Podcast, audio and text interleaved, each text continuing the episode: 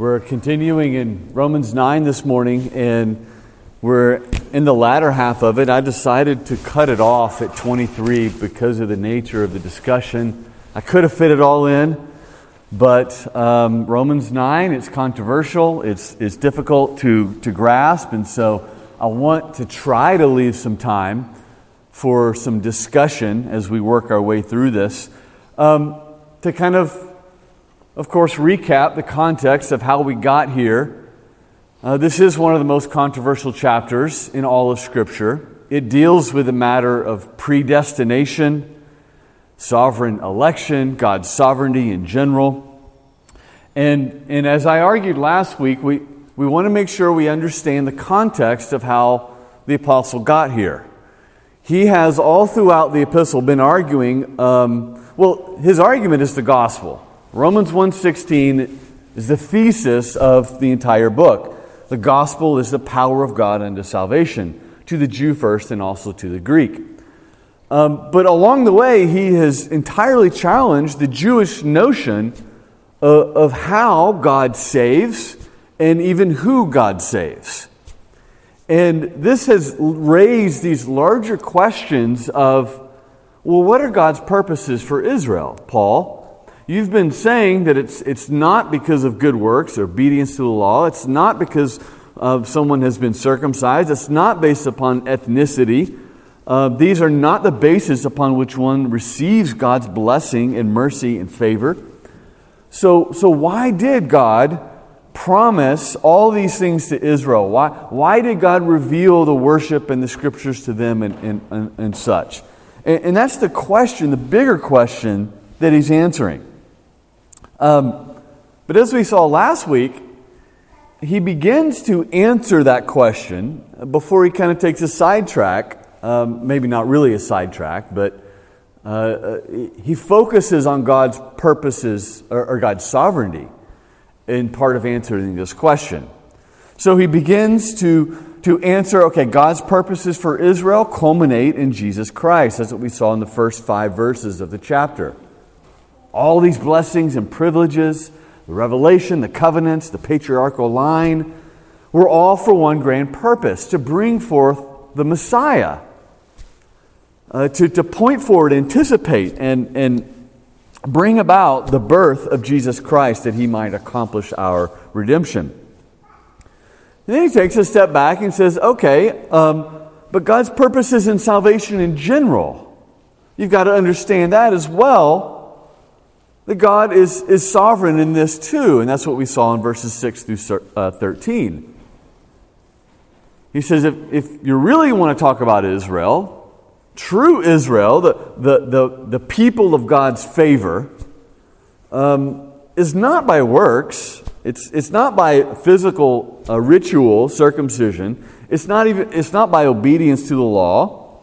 Um, God's purposes center on on his sovereign choice of who to love, whom to love. That's the ultimate source of his love and mercy and grace. And so when he goes back and says, Jacob I loved, Esau I hated, here are two twins born to the same mother in the same line, raised in the same household, given the same sign of circumcision. And yet, from the very beginning, before they had done anything good or evil, God's purpose is to bless Jacob and he rejects Esau. And he rejects Esau not on the base, basis of anything Esau did, he's very explicit in pointing that out, but because that is his sovereign choice. So, God's purposes in salvation, Paul is saying, have always been according to his own choice, not according to our choice. And this, in part, explains Israel's unbelief. And of course, it helps us connect the dots and understand our own salvation as well. So that's where we left off. That's like right in the middle of his argument that he's going to pick back up and we're going to talk about more. Um, but that gives you the context. So, um, I mean, I, most of you, I, I, can't even remember the things I said last week. So, um, Maybe this is a superfluous question, but are there any lingering questions uh, from our discussion last week or from the first part of this chapter that I can answer before we begin. I, I did close last week by, by noting, you know, so often we get caught up on the Esau, I hate it, that doesn't seem fair, that's not right. And, and we forget to marvel at the wonder and beauty of Jacob I love, particularly because, you know, Jacob was a really horrible man. He's the deceiver, manipulator. And yet God set his love upon him. Um, we need to make sure we, we, we, we wonder at the love and not just get caught up on Esau I hated. Any questions, comments? Glad you guys got this down. Um, th- thank you, Mark. Thank you. I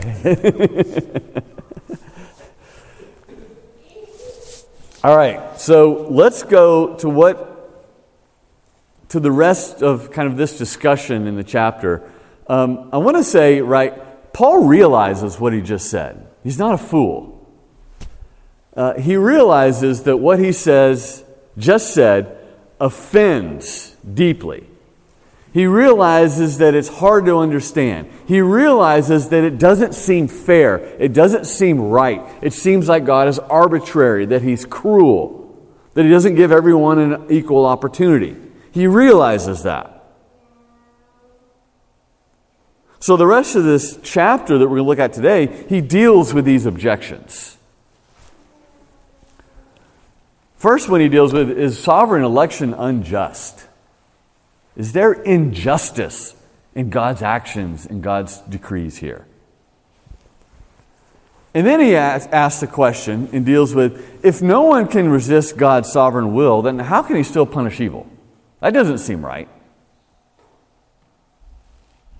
If God chooses who to love and who to hate, how in the world can he still punish those who hate him?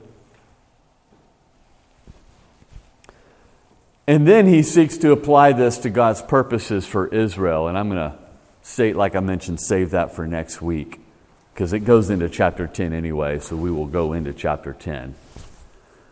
Uh, but it comes back around and says, okay, let's apply this now to the Israel situation. All right, let's begin. Read uh, verses 14 through 18. Pick up in 14 where here.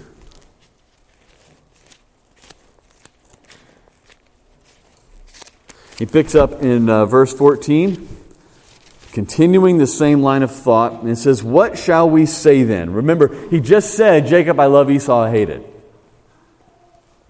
Jacob I love, Esau I hated. What shall we say then? Is there injustice on God's part? By no means, for he says to Moses, I will have mercy on whom I have mercy, and I will have compassion on whom I have compassion. So then, it depends not on human will or exertion, but on God who has mercy. For the scripture says to Pharaoh, For this very purpose I've raised you up, that I might show my power in you, and that my name might be proclaimed in all the earth.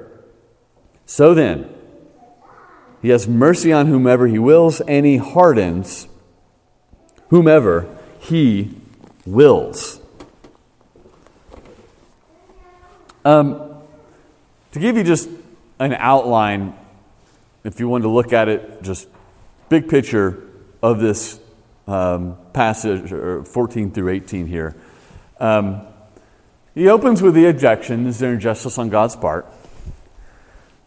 He emphatically says no, and he gives an answer for this from Scripture.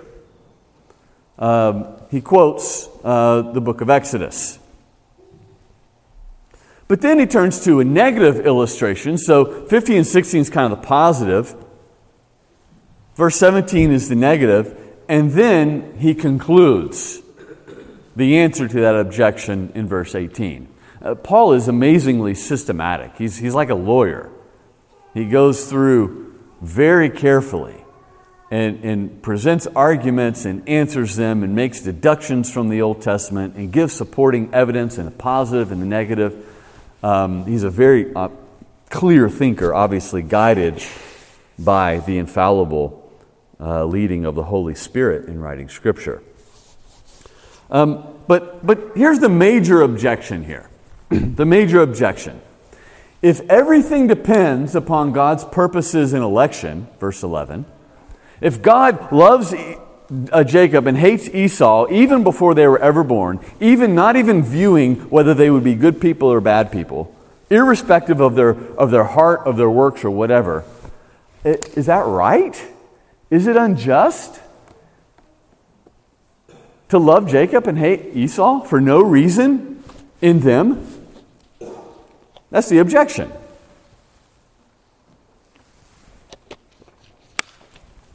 Um, and, and, you know, we can often cry the same way. That's not fair. I mentioned last week, we talked about this last week. Um, nothing in life is fair. It's a very foolish objection. Nothing in life is fair. Some people are born rich, some are born poor. Some are born with deformities, some are, are born with excellent genes and long life and great health. Some people are born in, in countries where they can flourish. Some people are born under poverty and tyranny. And, and, and, you know, nothing in life is fair. Some people are born good looking. Some people aren't. Some people are born with, with great power, mental powers, and, and can accomplish great things. And some people are slow. Some people have deficiencies. Nothing in life is fair. Why, why would we then bring this up when it comes to God's purposes in election either and say fair? Well, but that's the objection here. This doesn't seem fair. And if something isn't fair, then it's not right, then it's not just.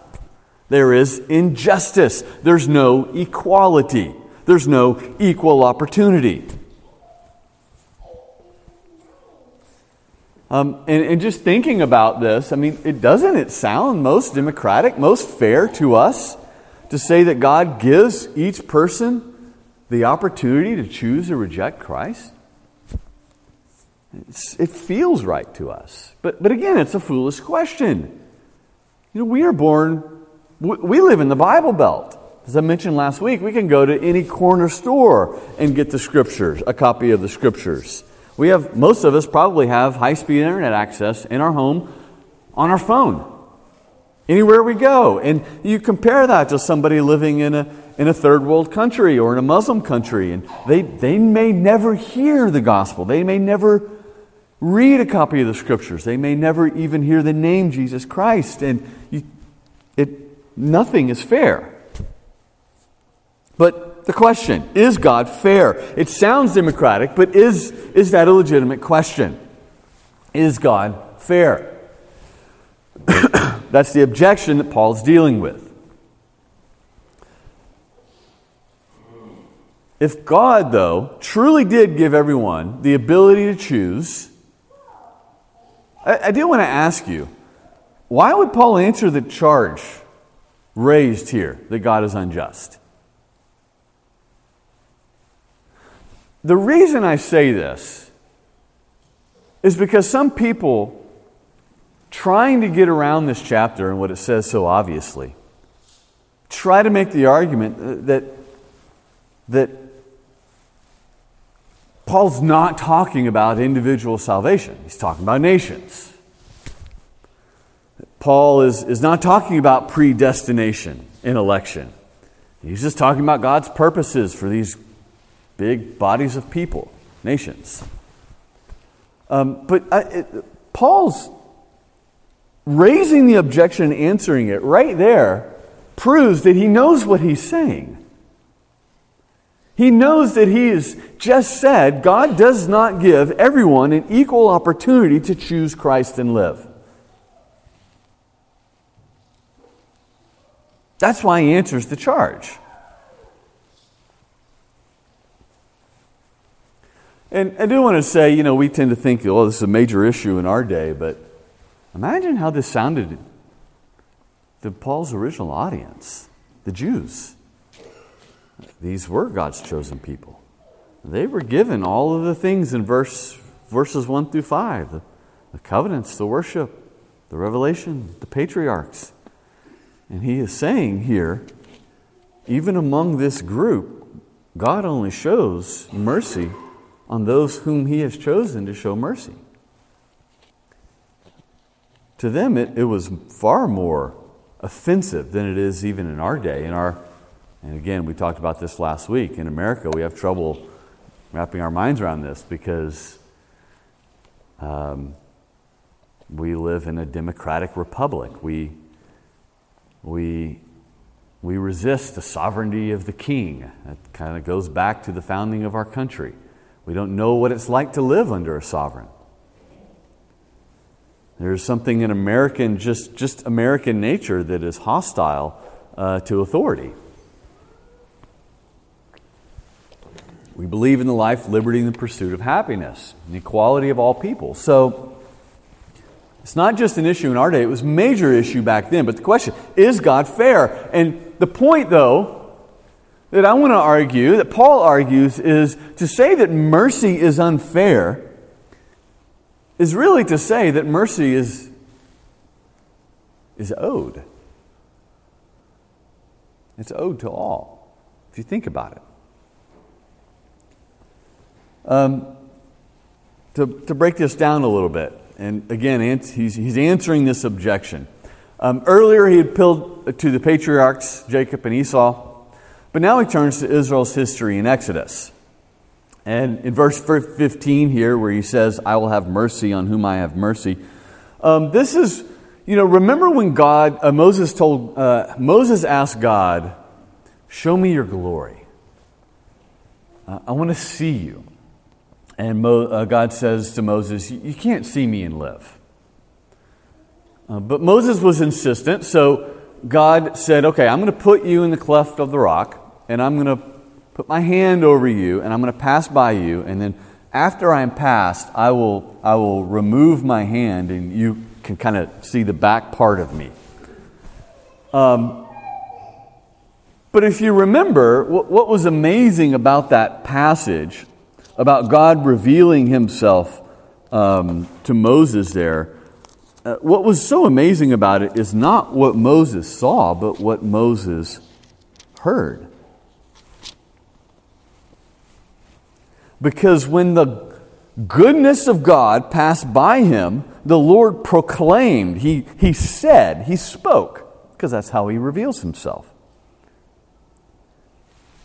And it's that famous, beautiful, you know, the Lord, the Lord, a God merciful and gracious, slow to anger, abounding in steadfast love, faith in faithfulness, keeping steadfast love for thousands, forgiving iniquity and transgression and sin, who will by no means clear the guilty. And he goes on from there. Well, this is the section that Paul quotes.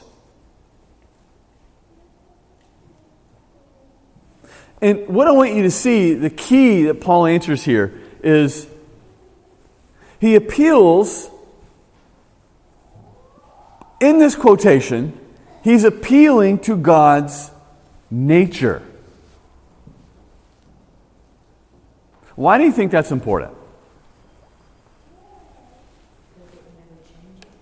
Because he never changes. Yes, God's immutable. He's not subject to change. Why is that important in regards to this discussion, though?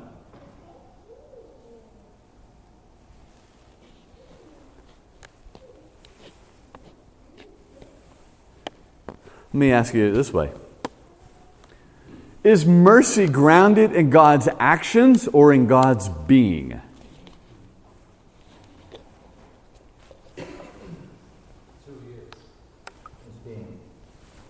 Amen. Yes, God's mercy is grounded in God's being.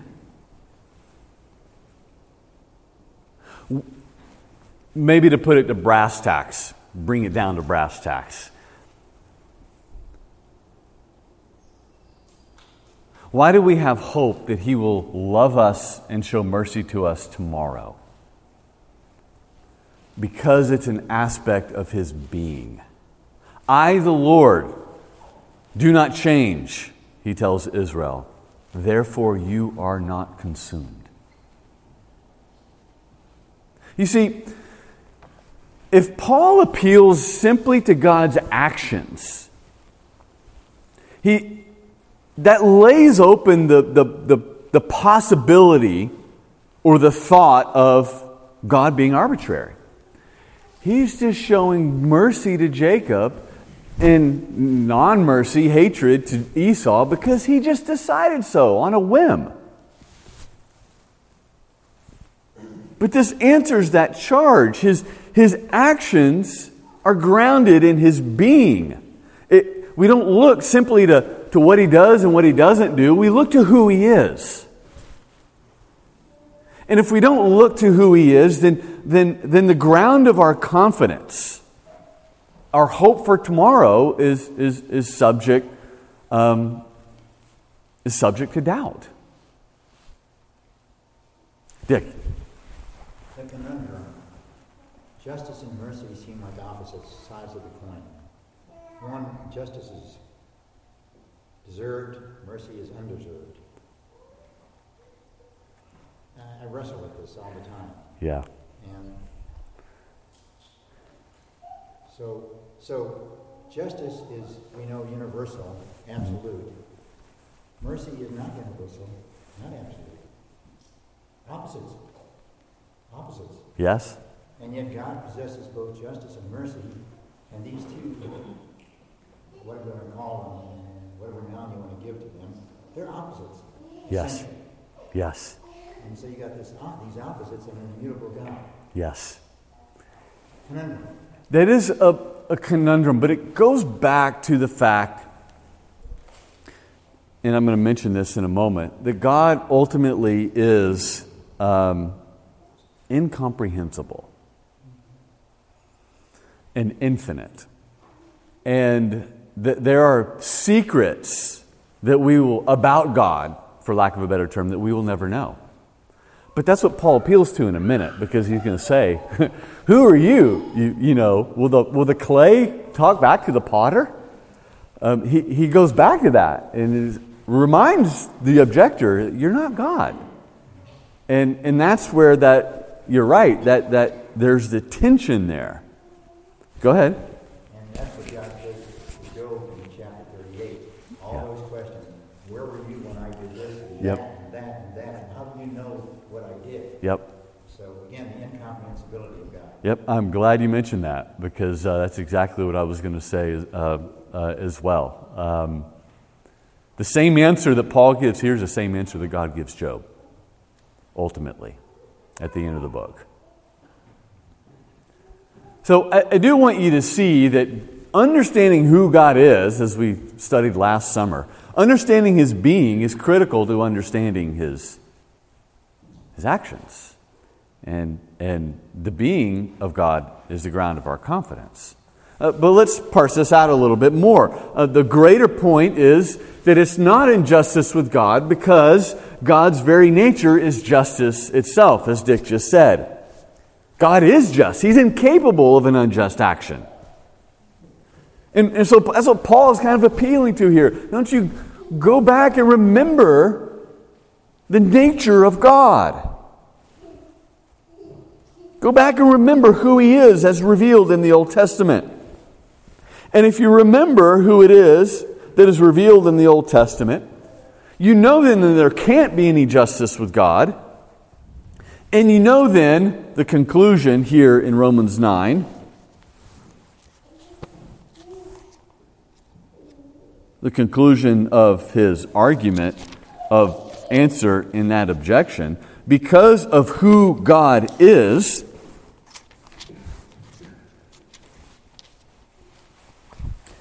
then, in verse 16, it depends not on human will or exertion, but on God who has mercy. That's the conclusion. Is there injustice on God's part? No. Remember who God is. And if you remember who God is, then you know that it depends not on human will or exertion, but on God who has mercy. And think about verse 16 here. God's mercy, whether to show love or hatred, blessing or curse, depends not on human will, our decisions, our choices. It depends not on human will, what we want, what we decide, what we try to do in our own strength and power. Same thing, human exertion. Not on human will, not on human exertion, our strivings, our workings, our effort. I mean, this is, this is comprehensive. Will, a desire, and work, what you try to bring about with your own hands. He's saying God's mercy does not depend upon those things, but upon God who has mercy. He is sovereign over mercy and compassion, blessing. He is ultimately the first, the ultimate cause behind those things. You would think here, if you think about this verse, um, it's one of those verses kind of like a few statements that Jesus makes in John chapter 6 um, 37 through 44, particularly. But you would think that this would kind of end the debate, wouldn't you? I mean, I, I don't want to be condescending here. I don't intend to, but he just said blessing and mercy depend upon God and not on what you want or what you do. There is no free will in the sense that we often think about it.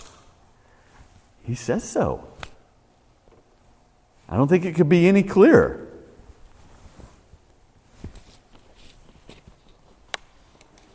Right? I mean, do you disagree?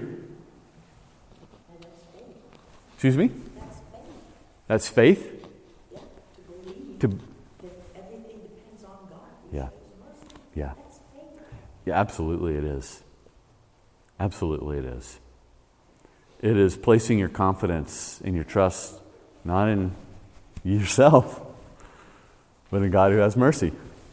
I appeal to your mercy, I appeal to your grace.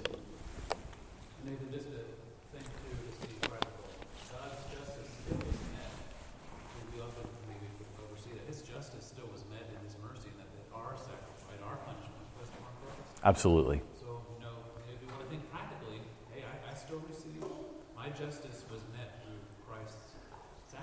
Absolutely. yeah. Yep. There's no injustice with God. Yep. Yep. In Christ, justice and mercy. They do.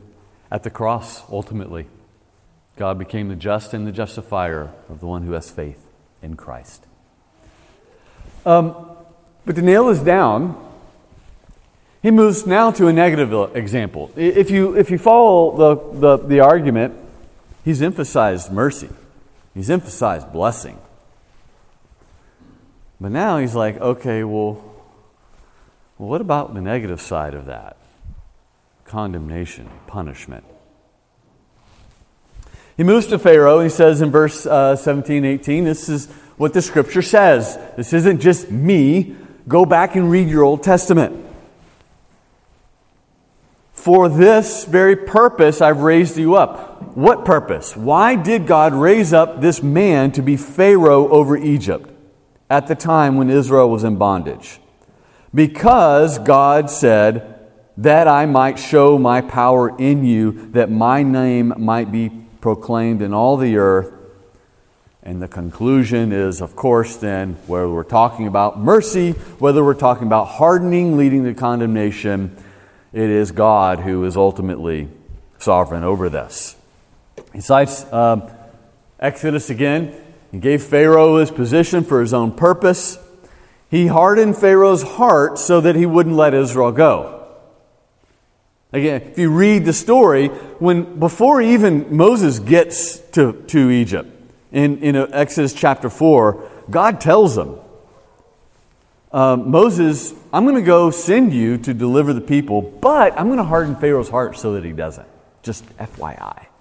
I'm sending you on a mission where you are going to fail. And I've determined that you're going to fail. Uh, why did he do that? Well, because if Moses goes and says, Let my people go, and Pharaoh says, All right, um, God doesn't receive the glory. But, but God orchestrated things so that Pharaoh resisted with all of his might, with all of his power, with all of his money, with all of his armies, so that it would be clear to all the world that the only reason that Israel was free from bondage was because God brought it about. And it's, of course, the Exodus is a, is a, is a metaphor of our own salvation. We are in bondage to the greater Pharaoh, sin, Adam. We are in slavery to sin. And when we are redeemed, God has so orchestrated things so that He receives the glory so that we can't say, I chose. I, I, you know, I came to my senses. I made the right call. I joined the right team. I did the right work. We can't take credit for our own redemption. But Paul, dealing with the negative side, is just like with Esau. He was a recipient of God's mercy, uh, justice and not his mercy. And there's no injustice in that.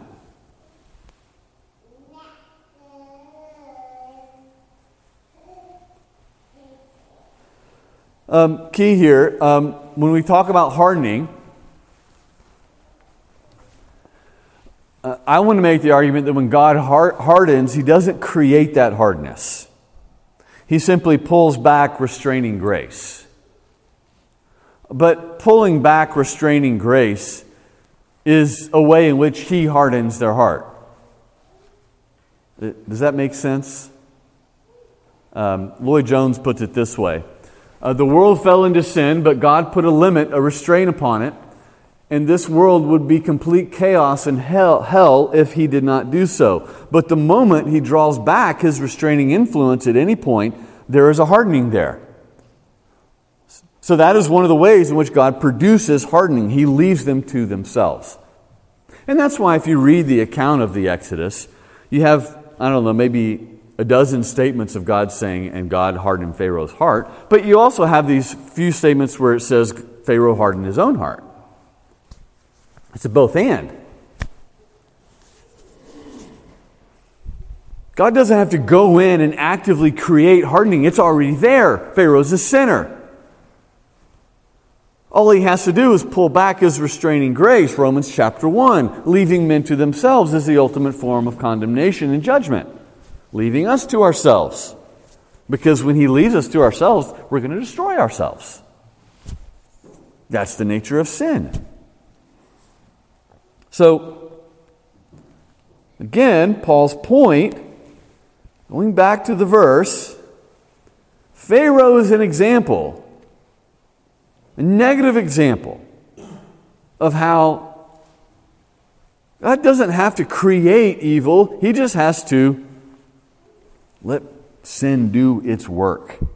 And He does that at times to display His own glory. So, uh, the conclusion here. We've got to move quickly. God has mercy on whom He uh, wills, He hardens whom He wills. Mercy that is deserved or demanded is not mercy. Like grace. Grace that everybody has equally, it's not grace. You've just undermined what the word means. We can't demand mercy. We can't say everyone is, is an equal recipient of mercy, otherwise, it's really not mercy.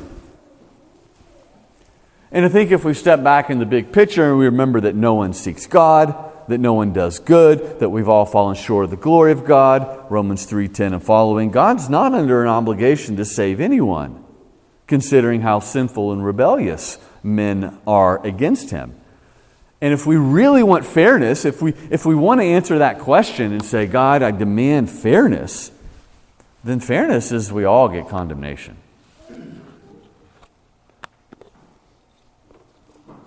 What should amaze us in this is that God shows mercy at all.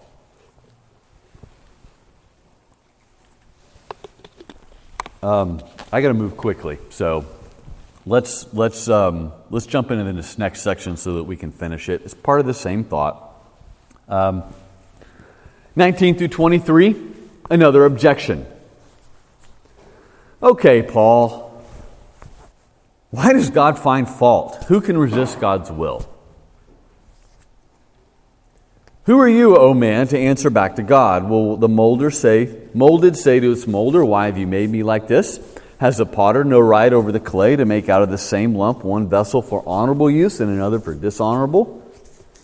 What if God, desiring to show his wrath and make his power known, has endured with much patience vessels of wrath prepared for destruction, in order to make known the riches of his glory for vessels of mercy, which he's prepared beforehand for glory? Another objection here. Okay, Salvation doesn't depend upon genealogical descent or good works of circumcision. God's sovereignty over showing mercy is not injustice. So the injection, objection is well, if God hardens whomever he wills, how does he still find fault with us? How and why does he still condemn sin and unbelief if no one can resist God's will? You understand that, right? If God is sovereign over mercy and only shows it to those whom he loves, how can he fault, blame the people who don't respond to him in love and obedience? Because nobody can resist God's sovereign will. That's the objection. And, and that's where he goes to the potter and the clay analogy. He appeals to the fact that God is creator and thus he has rights of ownership over his creation. Um, think of uh, an illustration here, you know, parents sometimes say no. Well, why, mom? Why, dad? And sometimes our only answer is because I said so. I'm the parent, you're not. There's, you know, you don't have equal rights here. That, that's what Paul is saying. You, you, you didn't create yourself. You don't sustain yourself. You're not sovereign over yourself. Uh, so he's appealing to the creature, excuse me, creator creature distinction.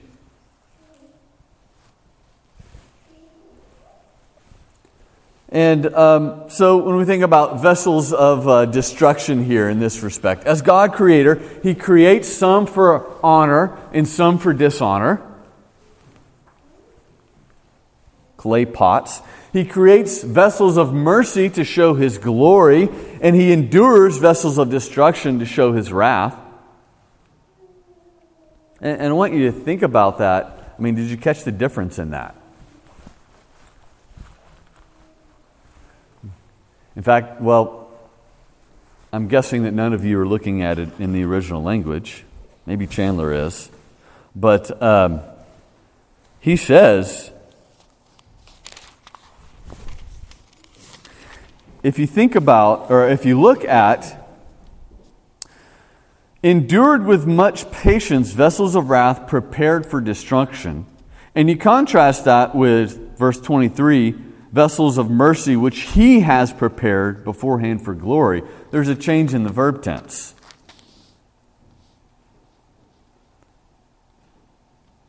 God is very clearly the author of preparing beforehand glory. But prepared for destruction is, is neuter, it's passive. There is a difference in this. And, and it's key, and I'm going to bring this up, and yeah, I'm, I'm, I'm going to go there. Um, we we got to answer the question is God the author of evil? And I want to argue that we, we also, always have to hold in tension divine sovereignty and human responsibility. And by I mean human responsibility, I don't mean free will, as we often use it and think about it but the fact that we are responsible for our actions. Uh, I want to make the argument Scripture does not say that God makes people evil. It's very key here. Um, and this is part of a larger debate. Um, it's called supralapsarianism versus infralapsarianism. And I'm not going to dive into this, but I just want to introduce it to you because uh, I do believe it's important. Um, supra, its Latin, it means above or, or before. Infra is after. So uh, the fall, lapsarianism, lapse, lapse is the fall. Um, it, to contrast these things, supralapsarianism is the view that God, as a potter, acts in view of forming these vessels. He acts in view of an innocent human race. God's a potter, and there's this lump of clay. And as he begins to form this lump of clay, he's looking at the lump of clay as humanity, apart from sin, innocent. And so, from that innocent lump, he creates vessels of mercy and he creates vessels of wrath. Uh, but infra is different. God, the potter, as he's looking at the clay, acts in view of humanity as fallen. He has the fall in mind as he's looking at this lump of clay. And so it's from this fallen lump of clay that he chooses to save some, and the others he leaves to their own destruction. Despite what you might hear often nowadays, infra is a confessional and reform position. Um, there is no Reformed confession that, that, that argues for supralapsarianism. And I would argue our confession and the changes we made from the Westminster make this even more explicitly clear than the original Westminster Divines did. And this is important. I believe infra is very important in, in, in upholding the goodness of creation and the fact that God is not the author of evil. God doesn't create evil, He doesn't create vessels of destruction. He creates vessels of mercy out of a larger lump of vessels of destruction, and He leaves those vessels of destruction to themselves, and he uses them for his own purposes.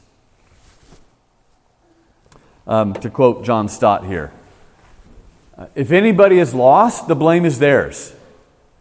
But if anybody is saved, the credit is God's. This antinomy con- contains a mystery which our present knowledge cannot solve, but it is consistent with Scripture, history, and experience. If you want to read more about this, look at our confession, chapters 3, chapter 9, chapter 10.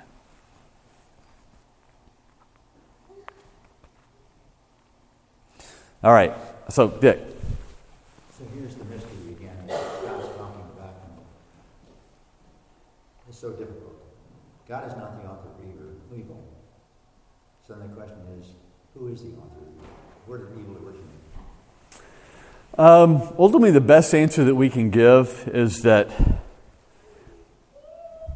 well, evil is the absence of good. It's the absence of God, ultimately. And I don't know if we can look at evil and say that it was created as if it's, you know, something just out there in the universe floating around, but that the absence of God itself is kind of the, the seminal moment of, of evil. And so I think it's the best way that we can answer it. And that's not really an answer, but it's the best way our minds can kind of comprehend it. Uh, that God pulling back in itself um, is the creation of evil. Grace?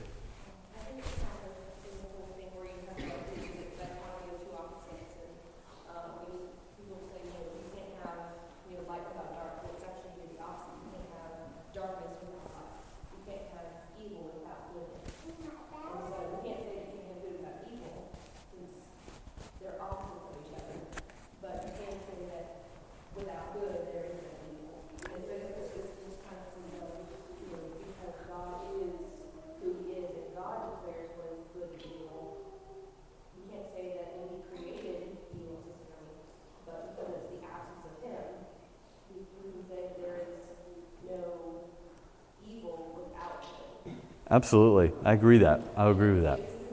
And, and some, it's somewhat of a mystery, but uh, in some sense that helps us kind of grasp and understand. Doug? Yeah, I know John Gerstner said, yeah. like, did God create darkness, or is it just the absence of light? yeah. yeah. He created light. He yeah. never said he created darkness. Yeah. Darkness is the absence of it. And we can think of that as sin or yep. evil, too, or good. Yep. Everything he created is good. Yep. The absence of that is naturally Absolutely. And, and that's, that's very helpful. Otherwise, you're going to start going down that path that God specifically created evil. Because ultimately, He is the first cause of everything.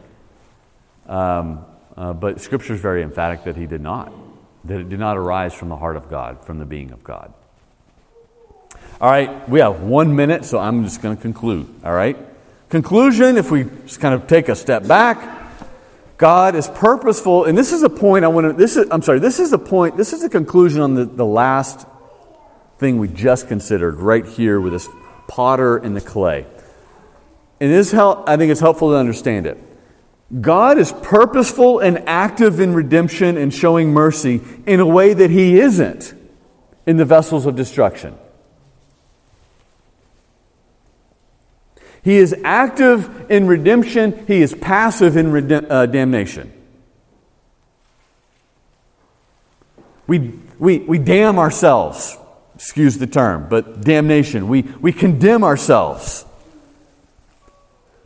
He doesn't need to do anything. We're going to go that way anyway. But he's active in redemption.